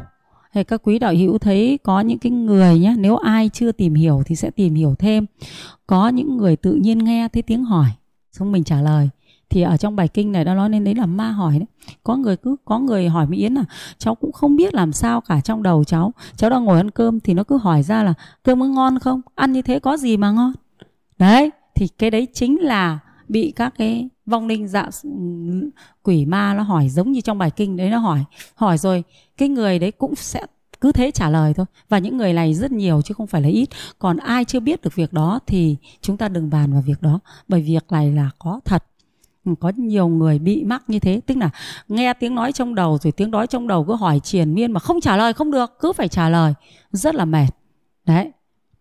Yến đọc tiếp kinh văn ạ. Lòng đang sôi sục hận thù nó vụt chạy về phía trong thành Savathi. Ngày ấy nhằm ngày lễ đặt tên cho đứa con mới sinh. Thiếu phụ tắm rửa cho sạch sẽ, đặt tên cho nó và nói với chồng. Anh ạ, bây giờ chúng mình trở về nhà. Nói đoạn, thiếu phụ bồng con theo chồng lên đường trở về chốn cũ. Khi đi ngang qua tịnh xá Jetavana tới chỗ ao hồ, thiếu phụ trao con cho chồng ẵm, lội xuống tắm dưới ao, tắm xong làng lên ẵm con cho chồng xuống tắm. Thiếu phụ đứng trên bờ hồ đang cho con bú, bỗng thấy dáng con dạ xoa lù lù chạy tới. Thì à, thực chất ra ai có nghiệp mới nhìn thấy. Ví như cái cái cái cái người vợ này là trong tiền kiếp hai người này có nghiệp với nhau cho nên nhìn thấy nhau còn những ai không thấy nghiệp thì không nhìn thấy với nhau. Cũng có người, hai mấy người bạn đi chơi với nhau, một người cứ nhìn thấy ma, nhưng mấy người kia có nhìn thấy ma đâu? Không nhìn thấy. Thì ở đây là trong kinh văn của Phật có viết đấy nhá. Thế cho nên những ai nhìn thấy ma thì cũng biết là mình nhìn thấy thật rồi. Không phải là không có đâu, không phải là mơ hồ hay tưởng tượng đâu mà do duyên nghiệp của mình nên mình nhìn thấy họ. Còn những người xung quanh không có duyên nghiệp không bao giờ nhìn thấy ma thì lại bảo rằng không có nhưng không phải. Mình phải tôn trọng lẫn nhau cái của người ta nhìn thấy và cái của mình nhìn thấy mình phải tôn trọng. Và trong này kinh Phật cũng đã có dạy rất nhiều ạ. Khi nhận biết đích xác là nó rồi Thiếu phụ lớn tiếng díu dít kêu chồng Anh ơi anh ơi mau lên con dạ xoa nó tới đây rồi nè. Thì ở bên nước Ấn Độ thì gọi là dạ, dạ xoa Nước mình thì gọi là vong ninh có con ma, con vong linh. Thế thế còn bên nước khác thì người ta gọi là dạ xoa. Nhà phật thì gọi là dạ xoa, còn việt nam gọi là ma quỷ, nha. Liệu chồng lên không kịp? Tức là cái bà vợ thì thấy chồng lên không kịp. Thiếu phụ ẵm con quầy quả cắm đầu chạy vào trong tịnh xá lúc bấy giờ, đức bổn sư đang ngồi thuyết pháp giữa tứ chúng. Thiếu phụ đặt đứa hài nhi dưới chân đức như lai, rồi bạch rằng, con xin cúng dường đức ngài đứa con nhỏ này. Xin ngài từ bi tế độ cứu sinh mạng con của con. Ngoài cổng tam quan, lữ dạ xoa bị chư thiên sumana đứng chấn giữ nơi đó chặn lại không cho vào tịnh xá đức bổn sư bèn kêu đại đức a lan dạy rằng, này a lan hãy ra gọi lữ dạ xoa vào. Đấy, ra gọi vào tức là thỉnh vào đấy mà, thỉnh vong vào đấy. Trong việt nam mình thì gọi là thỉnh vong vào. Thế còn đức phật thì gọi là gọi cái dạ xoa vào. Đấy, thế thỉnh là gọi là mời. Thì đây đức phật cũng bảo ngài a lan ra, thỉnh vào mà a lan là chư tăng đấy. Thỉnh vào, thỉnh con dạ xoa này vào. Thì con dạ xoa là con ma, còn cái cô thiếu phụ kia là người thỉnh vào để cho ma nói chuyện với người đấy, đấy nói chuyện với chư tăng với phật đấy ạ. Đức bổn sư bảo cứ để yên cho nó vô đừng làm ồn. Khi lữ dạ xoa vào đến nơi đứng trước đức bổn sư ngài khiển trách rằng tại sao ngươi làm như vậy? Nếu các ngươi không có duyên lành được diện kiến một vị phật như ta thì các ngươi còn buộc oan trái với nhau mãi mãi cho đến hết một kiếp của quả địa cầu này. Đấy đây là lời của đức phật đấy nhé nếu không gặp được Đức Phật để hóa giải cái mối oan kết này, thì theo nhau oán kết cho đến hết kiếp của quả địa cầu, có khi bao nhiêu triệu năm nữa quả địa cầu này mới mới mới lổ ra. Thì cứ làm người, làm dạ xoa, làm người làm người làm người thì hai người lại hại nhau, làm người, làm dạ xoa thì người này lại ăn thịt con của người kia. Tức là đứa con của mình đẻ ra tự nhiên cứ thấy nó chết thôi, mà mình lại không nhìn thấy nó. Thì đây là chết do cái dạ xoa lo ăn. Tất nhiên là có nhiều nguyên nhân chết, nhưng ở đây bài kinh chỉ nói đến một cái nguyên nhân là chết do dạ dạ xoa ăn tự nhiên thấy nó mắc bệnh, thấy nó chết tươi. Đặt đứa con đấy, thấy nó ốm hu hi, hôm sau lại chết rồi. Đấy, mình mắt, con người trần mắt thịt có biết gì đâu. Cho nên là trong kinh địa tạng, người trần dương đôi mắt thịt không thấy, không biết. Đấy, trong kinh địa tạng, các phật tử chúng ta đọc qua cái bài này, không thấy không biết. Lúc bây giờ chỉ biết là chết chứ đâu có biết là dạ xoa ăn thịt, đâu biết là mối oan thù oan kết từ nhiều kiếp đâu. Đấy, ở đây đức phật đã nói rằng, nếu không gặp đức phật để hóa giải cái mối oán kết này, thì nó sẽ theo nhau đến hết một cái kiếp của quả địa cầu này. Cứ tái sinh mà ăn thịt nhau. Thế cho nên là có những cái vong linh nó về, nó bảo, tao không cần, tao lấy mạng mày cơ. Đây rõ ràng lấy mạng chưa? Chứ tao không cần. Tao không cần cái phúc báo, không cần tiền mày cúng dường, tao không cần phúc đấy, tao phải lấy mạng mày cơ. Tao phải ăn thịt con mày, tao phải giết chết con mày cơ. Đây cái lữ dạ xoa trong kinh này đây này. Nó đi giết con đấy chứ. Thế và đây Đức Thế Tôn mới giải, mới mới bắt đầu hóa giải cái mối oán thù này để cho nó không tiếp tục giết con của người ta nữa và dừng cái mối oán kết này ở đây. Bởi vì là khi đã có nghiệp với nhau, dạ xoa nó mà không đồng ý thì Đức Phật cũng không chen vào nhân quả hay được. Đức Phật cũng không giải quyết được Ờ, mà Đức Phật chỉ có khuyên bảo thôi. Thì nó nghe thì nó nghe nó không nghe thì thôi. Đây nhá để Đức Phật khuyên bảo Yến đọc tiếp kinh ạ. Các ngươi còn buộc oan trái với nhau mãi mãi cho đến hết một kiếp của quả địa cầu này như con rắn với con mông thử. Hễ gặp nhau là run rẩy sừng sộ sôi sục hận thù hay như con quạ với con chim cú vậy? Tức là đấy là các con mối, mối oán thù đấy.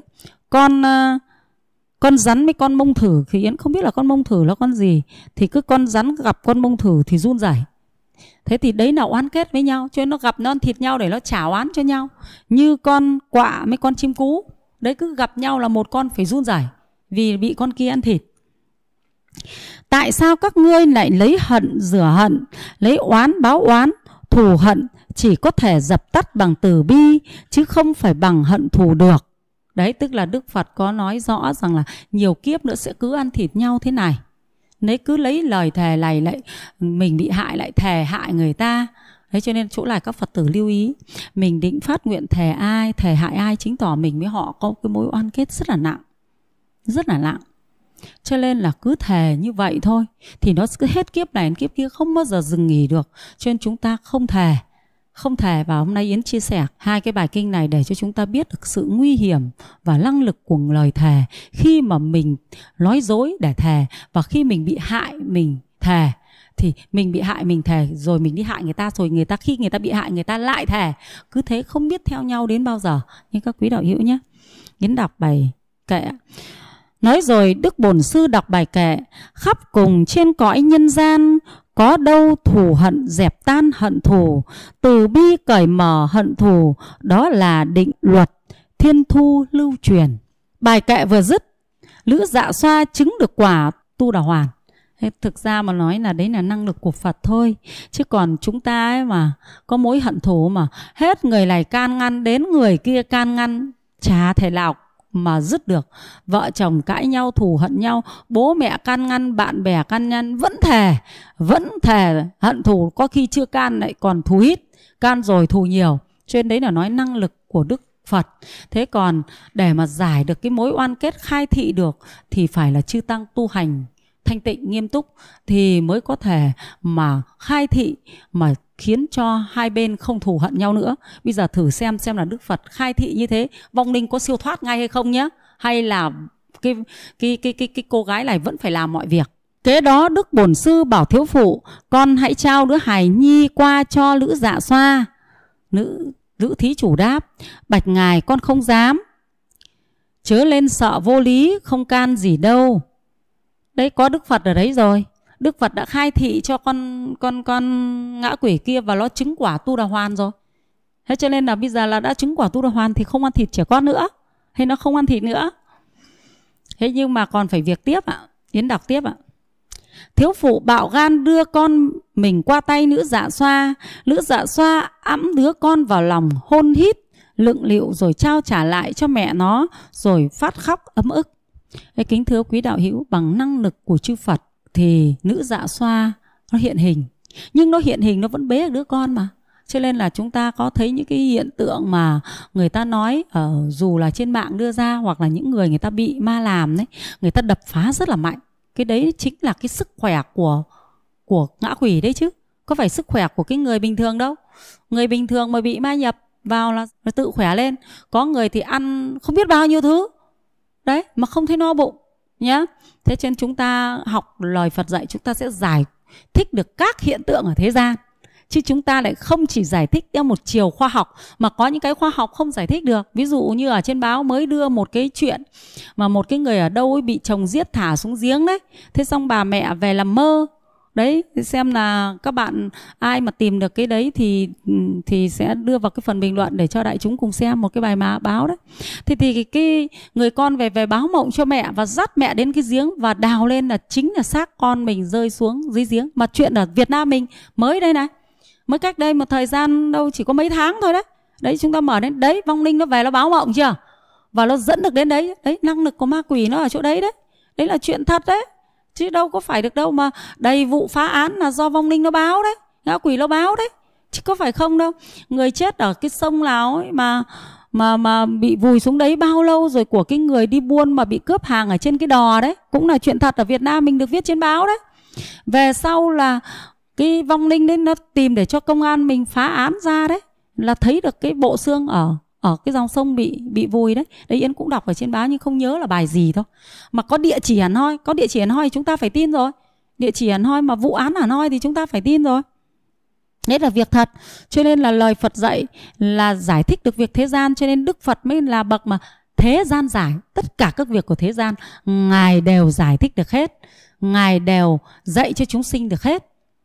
Yến đọc tiếp kinh văn ạ. Đức Bổn Sư liền hỏi Ngươi sao lại khóc? Nữ ngã quỷ đáp Bạch ngài lúc trước con dùng đủ phương này trước lọ để nuôi mạng sống mà còn đói lên đói xuống không được no lòng. Bây giờ con sẽ sống bằng cách nào đây? Đức Phật dạy, ngươi chớ nên quá lo âu. Sau khi an ủi dạ xoa, Đức Bổn Sư quay ra bảo thiếu phụ rằng con hãy đem nó về nhà cho nó ở chung và cấp dưỡng cao lương mỹ vị cho nó. Đấy Đức Phật bắt mình phải cúng cái con quỷ dạ xoa đấy chứ. Thế mà ở đây nhiều Phật tử lại nói là tu rồi không cúng ờ, các loại quỷ. đấy cung cấp cho nó thức ăn là do mình có nghiệp với nó. đấy, giống như mình cúng cho gia tiên là do mình phải báo hiếu gia tiên mình. Còn đây là do oán kết cho nên phải cung cấp cho nó. Phải oán kết nên cung cấp cho nó Cho nên là chúng ta khi mà hóa giải oan gia chế chủ đấy Chúng ta thì có những cái phương pháp Một là cúng dường tam bảo giống cái bài kinh bên trên để hồi hướng phúc cầu siêu. Và hai là hàng ngày vẫn phải cúng cho nó trong 49 ngày khi chúng ta tu tập đấy. Cúng thức ăn là bát cơm chén nước cho nó đấy. Giờ yến đọc tiếp xem đức phật dạy cái gì ạ?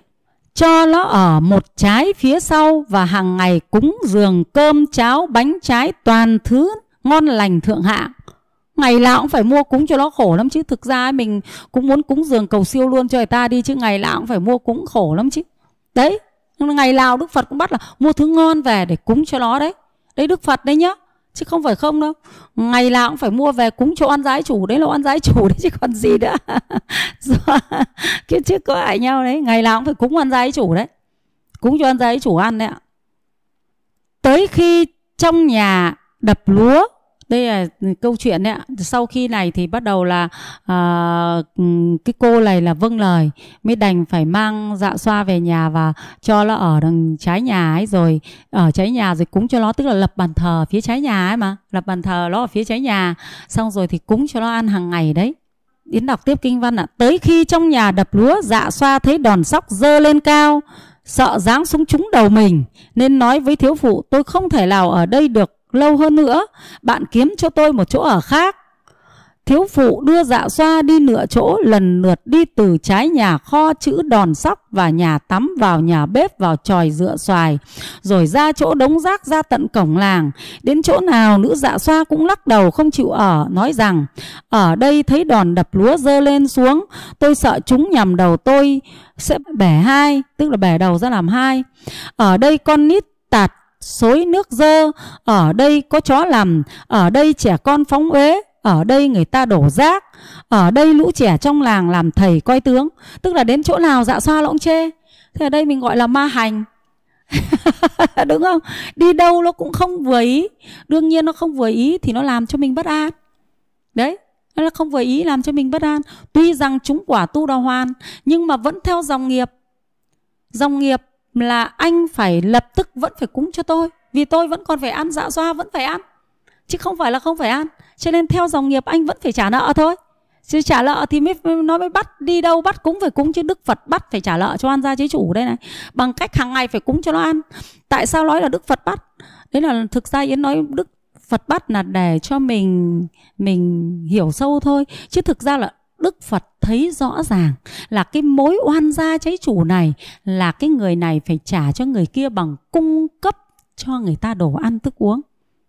Đấy, cung cấp biết như thế thế còn những cái vị tỳ kheo của cái bài kinh lúc trước là ngã quỷ ăn thịt năm đứa trẻ đấy thì các vị tỳ kheo thấy cái ngã quỷ này nó đói khổ mà hàng ngày đẻ con ra ăn thịt con mình mà vẫn đói vẫn khát thì các vị tỳ kheo biết rằng là cái nữ ngã quỷ này thì chỉ cần là dùng phúc báo mà có ông đại địa chủ kia, ông cúng dường đến cho các vị tỳ kheo mà ông địa chủ kia đồng ý mang cái phước báo đấy hồi hướng cho cái ừ, ngã quỷ ăn thịt năm đứa bé kia thì nó được siêu thoát, không ăn thịt năm đứa bé nữa mà nó sẽ được no đủ.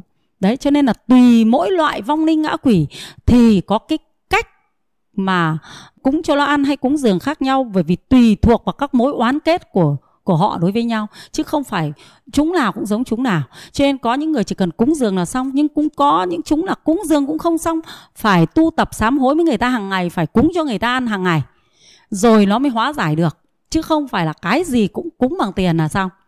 Đấy, cho nên phật tử chúng ta rõ là bài kinh phật dạy đối với việc của chúng ta làm trên chúng ta phải có lòng tin đối với việc của mình là đang thực hành lời Phật dạy, đúng như lời Phật dạy trong kinh chúng ta thấy chúng ta là người đệ tử Phật không chúng ta không phát minh ra cái gì mà chúng ta thấy việc làm của chúng ta tương ứng với lời Phật dạy thì chúng ta biết là chúng ta đang thực hành đúng pháp các Phật tử ạ.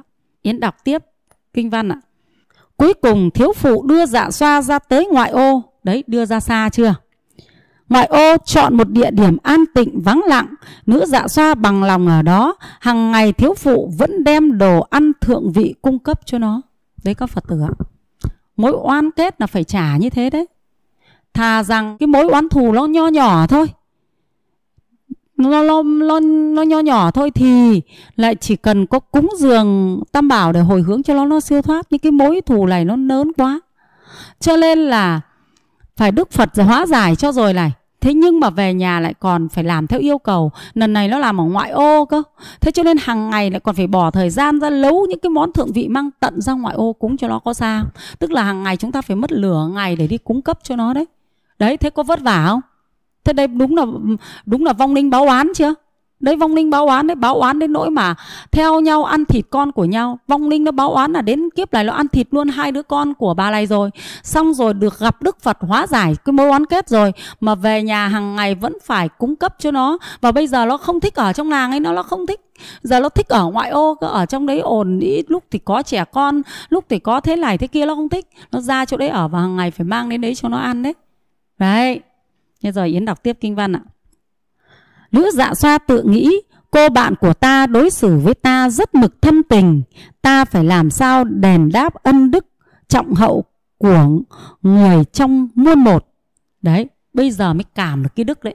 Nó mới hóa giải được quán kết, nó không đòi nữa. Và bây giờ nó bắt đầu gọi là phù hộ theo cái danh từ của mình là phù hộ độ trì cho tí chủ đây này đấy các phật tử nhé hóa giải oán kết để khiến cái vong linh ngã quỷ kia nữ dạ xoa kia người ta phù hộ cho mình cúng cơm cho nó ăn mặc trong cái thời gian đấy là mình vất vả lắm. Nếu không cúng cho nó thì lại bị nó báo oán cái mối thù không giải được không giải được. Rồi nữ dạ xoa nói cho cô bạn biết rằng năm nay trời sẽ mưa nhiều, bạn nên gieo trồng trên chỗ đất gò. Đấy, báo cho biết là năm nay trồng ở chỗ nào đấy, chúng ta coi như bố thí sinh ra phúc lành đấy. Bố thí cho oan gia chế chủ, cúng dường tam bảo hồi hướng cho oan gia chế chủ. Thì oan gia chế chủ đến khi hết hạn, hết nghiệp với nhau, đây cái người này hết hạn, hết nghiệp với nhau thì nó sẽ quay sang phù hộ cho mình thành bạn tốt của mình. Nó giúp cho mình làm các cái việc tốt. Ví dụ chúng ta đang ngồi chúng ta đang nghĩ thế này tự nhiên chúng ta nghĩ được sang cái khác. Đôi khi là họ tác động khiến cho ta biết đây đây là nó nói cho cái người này biết đây chứ. Hai người này biết nhau nó nói cho biết ạ. Rồi nó lại xui năm nay tháng hạn bạn nên gieo trồng chỗ đất bưng tức là chắc là chỗ cái đất nó trũng nhờ đó năm nào thiếu phụ cũng được trúng mùa cửa nhà sung túc trong khi mùa màng của những người khác đều bị hư hại vì mưa già hay nắng hạn. Đấy nhá, vừa hóa giải được quan gia chế chủ, sau khi hóa giải được quan gia chế chủ thì con không chết. Rồi mùa màng lại được thu hoạch lớn. Đấy, có phải là mang lợi ích không? Hóa giải oan gia chế chủ mang lại lợi ích tốt lành. Mà hóa giải oan gia chế chủ này nhờ năng lực của Tam Bảo, của Phật và của Chư Tăng. Bạn bè hàng xóm hỏi thăm thiếu phụ Này chị sao mùa màng của những người khác đều bị hư hoại Mùa màng của chị gặp năm dư nước Thiếu nước chị cũng không bị hư hại như của người khác Hình như là từ khi đầu mùa chị đã tiên đoán biết trước Năm nào mưa dầm, năm nào nắng hạn Vậy phải không? Hay là chị làm cách nào? Thiếu phụ tỏ thật rằng tôi có cô bạn nữ dạ xoa, cô ta tiên đoán biết trước thời tiết mỗi năm mưa nhiều hay nắng nhiều, đều có nói cho chúng tôi hay, chúng tôi theo lời cô ta chỉ dẫn mà làm mùa, nhờ vậy năm nào chúng tôi cũng trúng.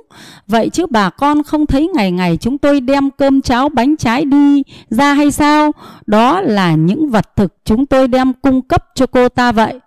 Thế gọi là có thờ có thiêng đấy chúng ta cúng cho họ, ăn bố thí cho họ, thì họ giúp đỡ chúng ta, cho nên chúng ta được phúc lành. Thì thôi, ở nhà chúng ta chúng ta không biết là các vong linh ở nhà chúng ta là có phải là oan gia hay không. Cho nên chúng ta cứ cúng cho vong linh trên đất ăn và cúng cho các oan gia chế chủ của mình ăn.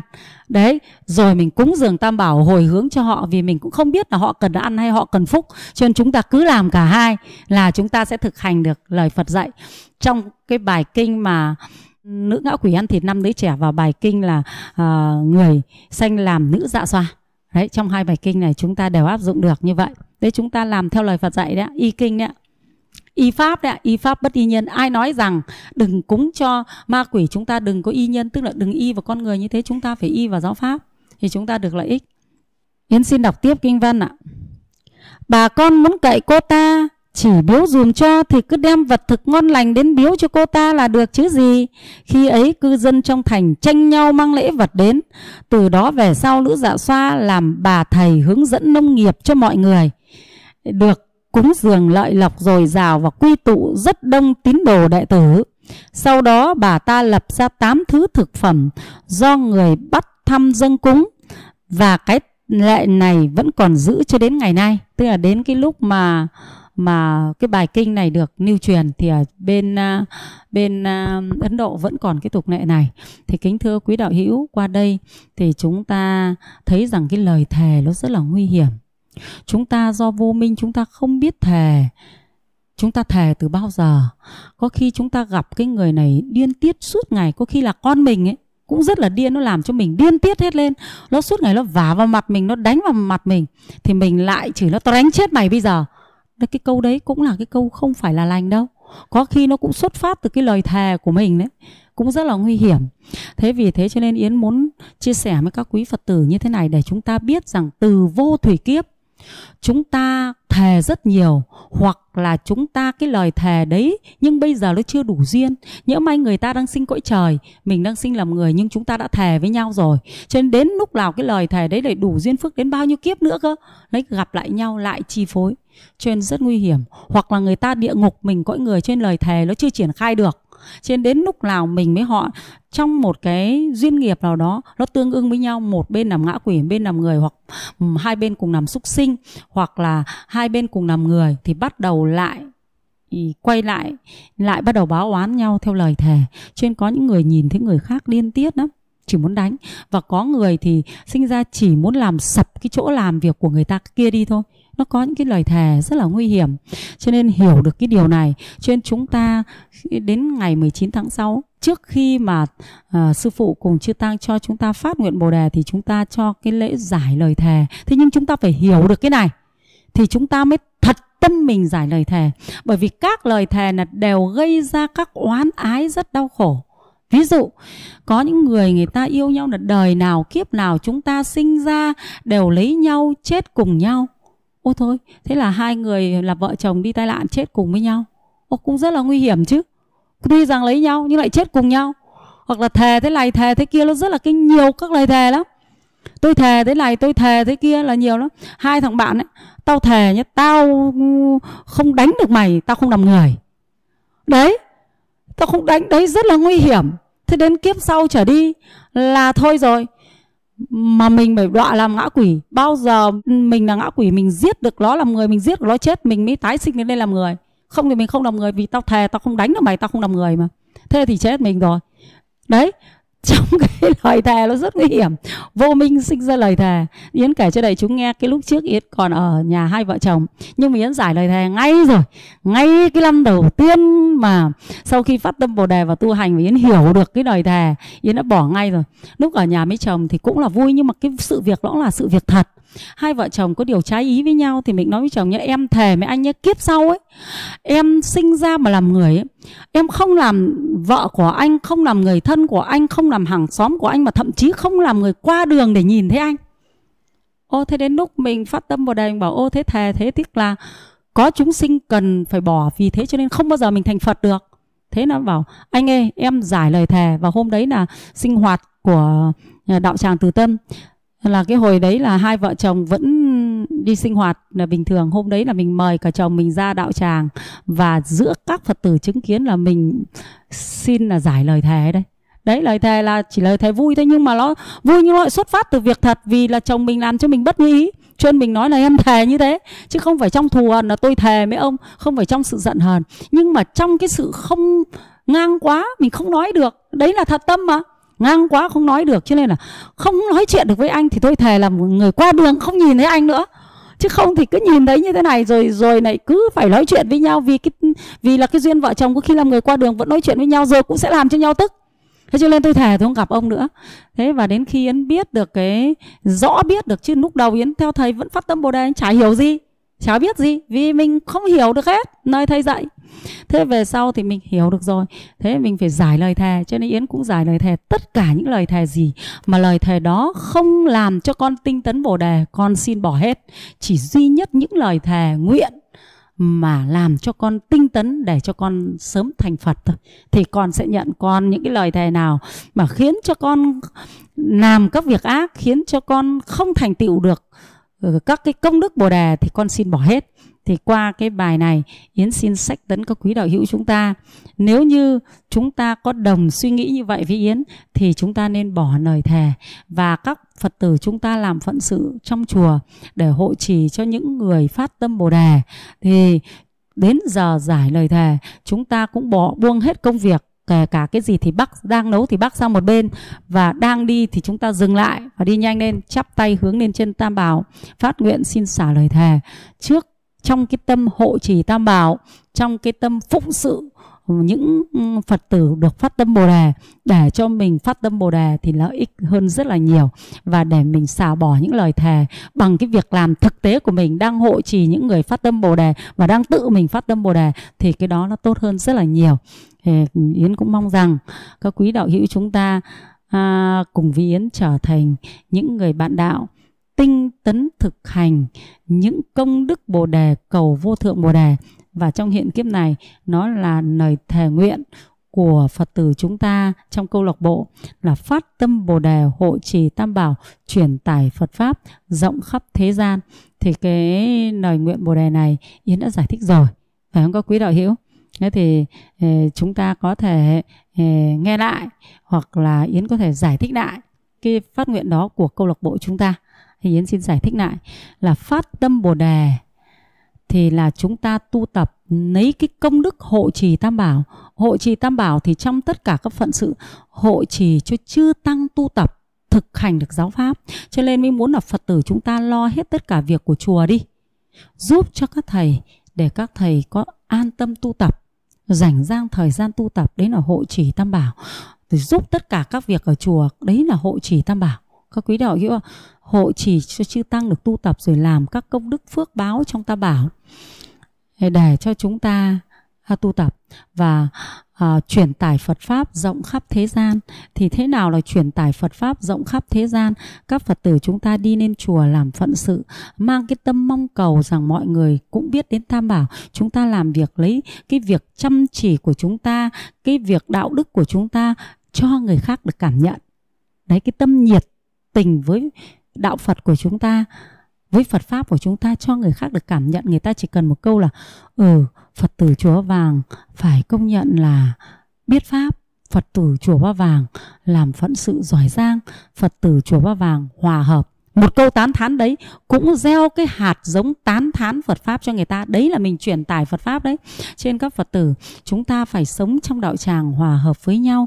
Khi làm phận sự, phải bảo nhau trên tinh thần lục hòa, khiến ai người ta tiếp xúc với mình, người ta cũng thấy được cái năng lượng Ừ, từ bi của mình và cảm nhận được cái trình độ thực hành pháp của mình. Rồi người ta khởi ở trong lòng người ta một câu tán thán, đó là mình chuyển tải Phật pháp đến cho người ta. Thế rồi, những lời mình học được từ lời ừ, ừ, của thầy đã giảng giải, thì chúng ta tự mình thâm nhập để giữ gìn giới pháp của Phật, rồi khuyến hóa người khác để, bằng mọi phương cách để người ta tin nhân quả, bỏ ác làm lành Đấy là chúng ta truyền tải Phật Pháp bằng tất cả các phương diện. Ví dụ Phật tử có Facebook, Phật tử có các mối quan hệ thì chúng ta có thể dùng cái đạo đức của chúng ta để cảm hóa họ bằng các việc làm chân thật của chúng ta và truyền tải được kiến thức Phật Pháp của mình đến với mọi người. Thì đấy là việc truyền tải Phật Pháp rộng khắp thế gian như các quý đạo hữu nhé. Đấy kính thưa các quý đạo hữu, chúng ta mà phát tâm Bồ đề tu các công đức hồi hướng về quả vị thành Phật ấy, thì chúng ta không bao giờ có cái một chút phước nào để làm các việc ác. Cho nên nếu chúng ta đã xả cái lời thề nguyện ác cái rồi và chúng ta một lòng thực sự là tinh tấn tu hành mà phát Bồ đề nguyện đấy, nhưng phải thực hành Bồ đề hạnh. Chính phát tâm Bồ đề, truyền tải Phật pháp rộng khắp thế gian là Bồ đề hạnh, các quý đạo hữu ạ.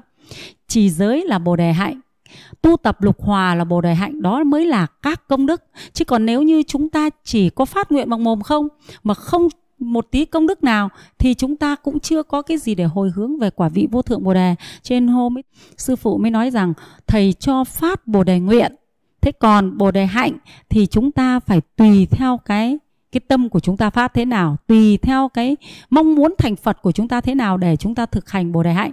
Các quý đạo hữu ạ à, một lời chia sẻ pháp, sư phụ giảng pháp, cũng chia sẻ trên trang của mình. Đấy cũng là truyền tải phật pháp rộng ra.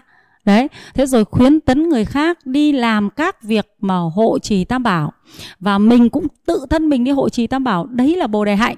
Rồi tu tập thực hành pháp trong đạo tràng, trong câu lạc bộ lục hòa với nhau, xả bỏ tha mái, đấy là bồ đề hạnh, các quý đạo hữu ạ nhé nhớ là phát bồ đề nguyện nhưng phải thực hành bồ đề hạnh thì mới thành tựu được bồ đề nguyện hay các quý đạo hữu nhé thì chúc các quý đạo hữu à, tinh tấn phận sự trong ngày phát tâm Bồ đề và chúc các quý đạo hữu chúng ta luôn luôn tinh tấn Bồ đề để eh, thành tựu vô thượng Bồ đề. Nam mô Phật Bổn Sư Thích Ca Mâu Ni. À, thỉnh các quý đạo hữu chúng ta cùng chắp tay hồi hướng công đức. Thì chúng ta đều hồi hướng công đức về quả vị vô thượng bồ đề. Trong bài hồi hướng nguyện đem công đức này hướng về khắp tất cả đệ tử và chúng sinh đều chọn thành Phật đạo. Đấy là cái mong nguyện bồ đề của mình đấy các quý đạo hữu ạ. Chứ không phải là chúng ta hồi hướng đấy mà chúng sinh đã nhận được cái công đức của chúng ta đâu, không phải. Tất cả cái công đức này chúng ta đều hồi hướng về quả vị vô thượng bồ đề với cái tâm mong cầu là mình cùng với chúng sinh đều thành phật mà. Thì đấy là cái mong nguyện bồ đề, các quý đạo hữu ạ. Xin thỉnh các quý đạo hữu chúng ta cùng hồi hướng. Nguyện à, à, đem à, công đức này hướng về khắp tất à, cả à, đệ à, tử và chúng sinh đều chọn thành Phật đạo.